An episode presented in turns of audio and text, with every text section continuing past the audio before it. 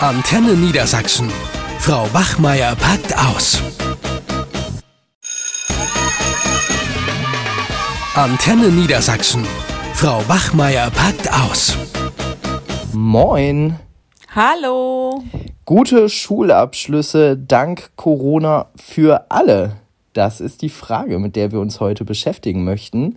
Und dazu gebe ich den Ball erstmal an dich ab. Was meinst du? Kriegen die Schülerinnen und Schüler jetzt gute Schulabschlüsse hinterhergeworfen wegen Corona? Ja, das ist im Moment ja so ein bisschen in der Diskussion. Ich habe momentan keine Abschlussklasse. Ich bin nur in den fünften Klassen eingesetzt. Von daher weiß ich es nicht so genau, aber das, was ich so mitbekommen habe, es ist einfacher denn je, jetzt gerade seinen Abschluss zu bekommen. Aber du hast doch eine Abschlussklasse. Erzähl doch mal, was die Schülerinnen und Schüler so sagen. Haben die das Gefühl, die bekommen den hinterhergeschmissen? Ja, ich glaube, da muss man so ein bisschen versuchen, verschiedene Perspektiven äh, sich, sich anzugucken. Also ich als Lehrkraft meine ja, sie kriegen ihn geschenkt. also, ne, über überspitzt gesagt geschenkt. Ähm, die Schülerinnen und Schüler sehen das so ein bisschen anders und da kommt das dann ganz, ganz stark drauf an, welche Lehrkraft sie denn gerade haben. Weil es gibt manche Lehrkräfte, die sind sehr engagiert im Homeschooling, die schicken den Schülerinnen und Schülern ständig Aufgaben, ne, auch Übungen jetzt gerade für die Abschlussarbeiten in den Hauptfächern und andere Lehrkräfte, die machen, ja, wenn überhaupt, das Minimum und äh, dahingehend fühlen sich die Schülerinnen und Schüler sehr schlecht vorbereitet. Und ich glaube, Eltern, die bewerten das eh nochmal ganz anders. Die sehen nur, dass ihr Kind den ganzen Tag zu Hause sitzt und lernt, wahrscheinlich auch kaum Feedback bekommt von der Schule oder von den Lehrkräften. Da könnte ich mir vorstellen, dass die das nochmal ganz anders sehen. Aber ich als Lehrer würde sagen, wenn die Schülerinnen und Schüler sich jetzt ein bisschen zusammenreißen, dann haben sie den Abschluss. Safe. Ja, aber bei dem, was du beschreibst, finde ich, klingt das nicht so, als wenn alle Schülerinnen und Schüler die gleichen Chancen hätten, da wirklich jetzt einen guten Abschluss zu machen. Dann kommt es ja wirklich auf die Lehrkraft an und auch auf die Unterstützung zu Hause. Und wenn ich da eben Eltern habe, die mich nicht unterstützen, ich glaube, dann wird es eher schwierig für den Abschluss. Ja, doch, das, ähm, wobei, das würde ich tatsächlich Nee, glaube ich nicht, dass ich das so sehe. Äh, ich bin gerade so am, am überlegen, weil ähm, ich kriege ja gerade mit, dass viele Schülerinnen und Schüler, die bekommen einfach keine schlechten Noten, selbst wenn die sich sehr unengagiert zeigen. Hinzu kommt ja, in, Niedersa äh, in Niedersachsen findet man ja ähm, alle zwei Wochen die Schülerinnen und Schüler zur Hälfte in Präsenz vor in den Abschlussjahrgängen. Und ähm, da hat man schon noch die Möglichkeit, ein bisschen was zu machen. Also so, dass sie so total den Anschluss verlieren, glaube ich nicht. Da mache ich mir eher Sorgen um Schülerinnen und Schüler, die jetzt schon lange nicht mehr in der Schule waren. Aber nicht zwangsläufig um die Abschluss-People. Ja, ich frage mich halt, was die Abschlüsse dann wirklich noch wert sind, wenn die so wie du das auch behauptest oder wie es ja auch so ein bisschen in den Medien rumging, dass eben doch viele Wissenslücken da sind bei den Schülerinnen und Schülern, weil die eben im Home also zu Hause im Homeschooling nicht das so erreichen können, wie als wenn sie jetzt in der Schule wären. Und ähm, ja, ob das vielleicht auch mögliche Probleme dann gibt für diese Schülerinnen und Schüler, weil es wird ja trotzdem das Gleiche noch erwartet, wenn sie fertig sind. Und ob sie jetzt an eine weiterführende Schule dann gehen oder eine Ausbildung machen oder was auch immer, studieren. Sie haben ja einfach nicht die gleichen Voraussetzungen, weil ja doch viel Wissen fehlt, was sie jetzt nicht bekommen haben in diesen Zeiten. Ja, da passt auch noch mal ganz gut ähm, dazu, dass ich gelesen habe, dass ganz, ganz viele ähm, Ausbildungsbetriebe gerade massiv zögern, Leute irgendwie ähm, einzustellen ähm, für, für einen Ausbildungsplatz, weil die große, große Sorge haben, dass die potenziellen neuen Auszubildenden im Betrieb massive Defizite haben. Ne? Gerade so in diesen, ja, sagen wir mal, normalen Dingen, die man so alltäglich im mathematischen Bereich oder im Bereich Deutsch, Rechtschreibung, was auch immer, dass die da richtig krasse Defizite haben. Und ähm, ja, ja, das finde ich schwierig. Darüber macht sich eigentlich keiner Gedanken. Normalerweise müsste man jetzt ja dazu übergehen und ähm, zu überlegen, wie könnte man jetzt Betriebe dabei unterstützen, gegebenenfalls einzelne Inhalte, die jetzt in der Schule nicht erteilt werden konnten, wieder nachzuholen. Was hältst du denn von solchen Ideen, dass dann praktisch äh, eine betriebsinterne Schule stattfindet. Ja, finde ich schwierig. Ne? Man kann ja jetzt nicht von den Betrieben verlangen, dass die jetzt noch irgendwas aufholen, was in der Schule nicht passiert ist. Man könnte natürlich sagen, ne, wenn die in einer Ausbildung sind, gehen die ja auch noch in die Schule, aber da sollen die ja auch auf den Job vorbereitet mhm. werden. Da können die ja auch nicht noch die Wissenslücken schließen. Was ich auch schwierig finde für die Betriebe zum Beispiel, jetzt wirklich das Zeugnis objektiv zu bewerten, weil wir ja auch angehalten sind, im Zweifelsfall keine fünf zu verteilen. Und ich glaube auch, dass viele Eltern auf die Barrikaden gehen würden, wenn jetzt das Kind äh, ein schlechtes Zeugnis hätte und sagen würden, ja, unter den Bedingungen war es ja gar nicht möglich, gute Noten zu bekommen. Also das könnte ich mir vorstellen, dass das so ein bisschen die Elternsicht ist und dass sie auch überfordert sind zu Hause, ähm, ja, das Kind zu unterstützen, beziehungsweise da jetzt wirklich ein Auge drauf zu haben, wie das so läuft. Und von daher, wenn ich jetzt, sage ich mal, als so ein Betriebsleiter oder so das Zeugnis sehe, ich weiß nicht, ich würde in den jetzigen Zeiten denken, ja, das spiegelt doch nicht die wirklichen Leistungen wider. So, das ist doch irgendwie hinterhergeschmissen von den Noten. Ja, je, je, nach Unterstützung sind das mehr die Noten für die Eltern als für die Kinder.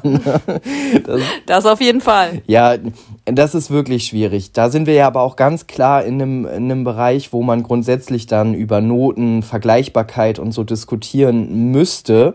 Ähm, klar, Noten werden erteilt, um eine gewisse Vergleichbarkeit ähm, herzustellen. Damit soll attestiert werden, dass Schülerinnen und Schüler bestimmte Fähigkeiten haben ähm, und halt bestimmte Dinge gelernt haben bis zu diesem Zeitpunkt. Und wenn wir mal ganz, ganz ehrlich sind, ein Zeugnis äh, von unserer Schule, an der wir, an der wir sind, ähm, ist gar nicht vergleichbar mit einem Zeugnis von der Nachbarschule. Selbst wenn da die gleichen Noten drauf stünden, würde ich jede Wette mit dir eingehen, dass da doch teilweise andere Sachen auch vermittelt wurden. Ich glaube, das ist ein schöner Gedanke zu sagen, auch Zeugnisse dienen der Vergleichbarkeit. Aber da kommen wir, glaube ich, in ein ganz anderes Diskussionsthema. Wo ich dir aber zustimme, ist, dass ein Corona-Zeugnis noch schwieriger mit einem, in Anführungsstrichen, normalen Zeugnis zu vergleichen ist. Hm, ich glaube kaum, dass das wirklich jetzt momentan die Fähigkeiten der Kinder widerspiegeln kann oder auch der Jugendlichen so, ne? Das finde ich wirklich schwierig. Also, und vor allen Dingen auch, was, was werden das für Folgen sein in ein paar Jahren, weil diese Wissenslücken, die ja nun aufgetreten sind, die auch wieder zu schließen. Ne? Also da spricht man ja schon von der äh, Generation Bildungsbehindert. Oh Gott, ja, das ist, wenn ich ganz ehrlich bin, finde ich das ein bisschen drastisch, also oder sehr, sehr polemisch, das so zu betiteln. Man darf ja nicht vergessen, dass die Schülerinnen und Schüler auch wirklich äh, viel gelernt haben, was jetzt gar nichts mit Schule zu tun hat. Ne? Also das ist jetzt ja mal eine wirklich eine Übung in Solidarität beispielsweise gewesen, sich äh, vielleicht auch mal mit mit Regeln, Sinnhaftigkeit von Regeln und so auseinanderzusetzen, vielleicht zu Hause auch mal darüber zu diskutieren, auch über politische Dinge. Also all die Dinge, die äh, Schülerinnen und Schüler ja sonst gar nicht so viel mitbekommen oder die sie sonst nicht so sehr interessieren, haben ja diesmal einen großen, ähm, ja eine große Auswirkung auch auf auf ihr Leben gehabt und ich glaube, dass sie da schon was gelernt haben. Halt nichts, was irgendwie in einem Lehrbuch steht, aber jetzt einfach beizugehen und zu sagen, so ja, die, die, weiß ich nicht, sind irgendwie deswegen jetzt in Anführungsstrichen geistig zurück, das, nee, da, da würde ich mich wirklich strikt gegen weigern, gegen solche Pauschalisierungen. Ja, damit ist ja auch nicht geistig zurückgemeint, sondern dass sie einfach Defizite haben, was die Bildung betrifft, ne? Also was das Fachwissen betrifft, was ja bis zum gewissen Grad vermittelt werden Ja, muss. aber man muss ja mal fairerweise sagen, dass das Wort äh, behindert durchgehend negativ konnotiert ist. Und wenn wir von einer Bildungsbehinderung sprechen, ähm, dann finde ich das tatsächlich sehr, sehr schwierig, weil man damit ja Unterstellungen vornimmt, die so meiner Meinung nach nicht zutreffend sind. Zumindest jetzt, wenn ich so in meiner Abschlussklasse gucke, da sind ein paar Leute dabei, die haben das ganz gut durchblickt, die wissen, was sie tun müssen aktuell, ähm, um praktisch gute Noten zu erhalten, ne? regelmäßig ihre Aufgaben abgeben, in der Schule, wenn Präsenz ist, dann auch präsent zu sein und sich vernünftig zu beteiligen. Und die schlittern da jetzt ganz gemütlich durch, ohne großen Druck. Und dann gibt's da aber auch wiederum so zwei, drei Leute, die, glaube ich, noch nicht diese Reife haben, zu erkennen, dass sie gerade eigentlich nur ein bisschen funktionieren müssten. Die schwänzen auf einmal, die überlegen sich komische Ausreden, warum das Homeschooling nicht funktioniert hat. Und da packe ich mir dann dann echt an den Kopf und frage mich so, ja, okay, dass ausgerechnet sogar die es sehr wahrscheinlich schaffen werden, mit diesem ähm, ja, Vermeidungsverhalten zum Abschluss zu, zu kommen, das finde ich kritisch. Also diese aktuelle Corona-Lage ist ja auch eine Art Charaktertest. Und da schlittern so ein paar Leute durch, die mit diesem Verhalten wenn wir uns Corona wegdenken, definitiv gescheitert wären. Und das sehe ich eigentlich als problematisch an, dass die jetzt das Gefühl vermittelt bekommen, ach, ich kriege den Abschluss trotzdem, auch wenn ich mich eigentlich richtig scheiße verhalte. Ja, also war es dann doch noch nie so einfach, den Abschluss zu bekommen, ne? Also wenn du das so schilderst. Und vor allen Dingen das andere Problem ist ja auch, wie wird mit solchen Schülerinnen und Schülern umgegangen? Also wie machst du das jetzt in dem Fall? Gibst du denen dann eine 5? Oh, das ist wirklich, wirklich schwierig. Also ähm, es ist jetzt ja noch ein bisschen hin, bis wir die äh, Noten ermitteln oder festsetzen müssen für das aktuelle ähm, Schuljahr. Das sind dann ja tatsächlich auch die Ganzjahresnoten. Und äh, da werden auf jeden Fall noch sehr viele Gespräche stattfinden. Ne? Jetzt ist beispielsweise, ist jetzt erstmal anberaumt, dass nochmal Elterngespräche stattfinden, um nochmal äh, ja, zu horchen, wo jetzt genau das Problem ist. Aber diese Gespräche wurden auch schon vor einem halben Jahr geführt. Und da würde ich wirklich sogar für, dafür plädieren zu sagen, ganz ehrlich, da kann man dann auch mal die fünf geben wenn jemand sich permanent praktisch der Schule entzieht und diese Situation gerade, die ja eh sehr viel, das ist ja ein sehr, sehr weitmaschiges Netz, was gerade gespannt ist, da kannst du ja super leicht durchrutschen und die das gezielt machen, doch, da wäre ich dafür, dass die das Jahr nochmal wiederholen. Hm, aber ich glaube, da bist du einer der wenigen. Ich kann mir vorstellen, dass viele sich unserer Kollegen und Kolleginnen sich jetzt gerade scheuen, ne? weil ich jetzt auch schon oft mitbekommen habe, dass dann gerade Eltern jetzt auch so ein bisschen ihre Chance wittern oder auch die Ungerechtigkeit aufgrund der Situation sehen und ihr Kind dann nicht mehr so ganz objektiv bewerten, sagen, der hat aber doch ganz viel gemacht, ich weiß gar nicht, was die Lehrkraft hat.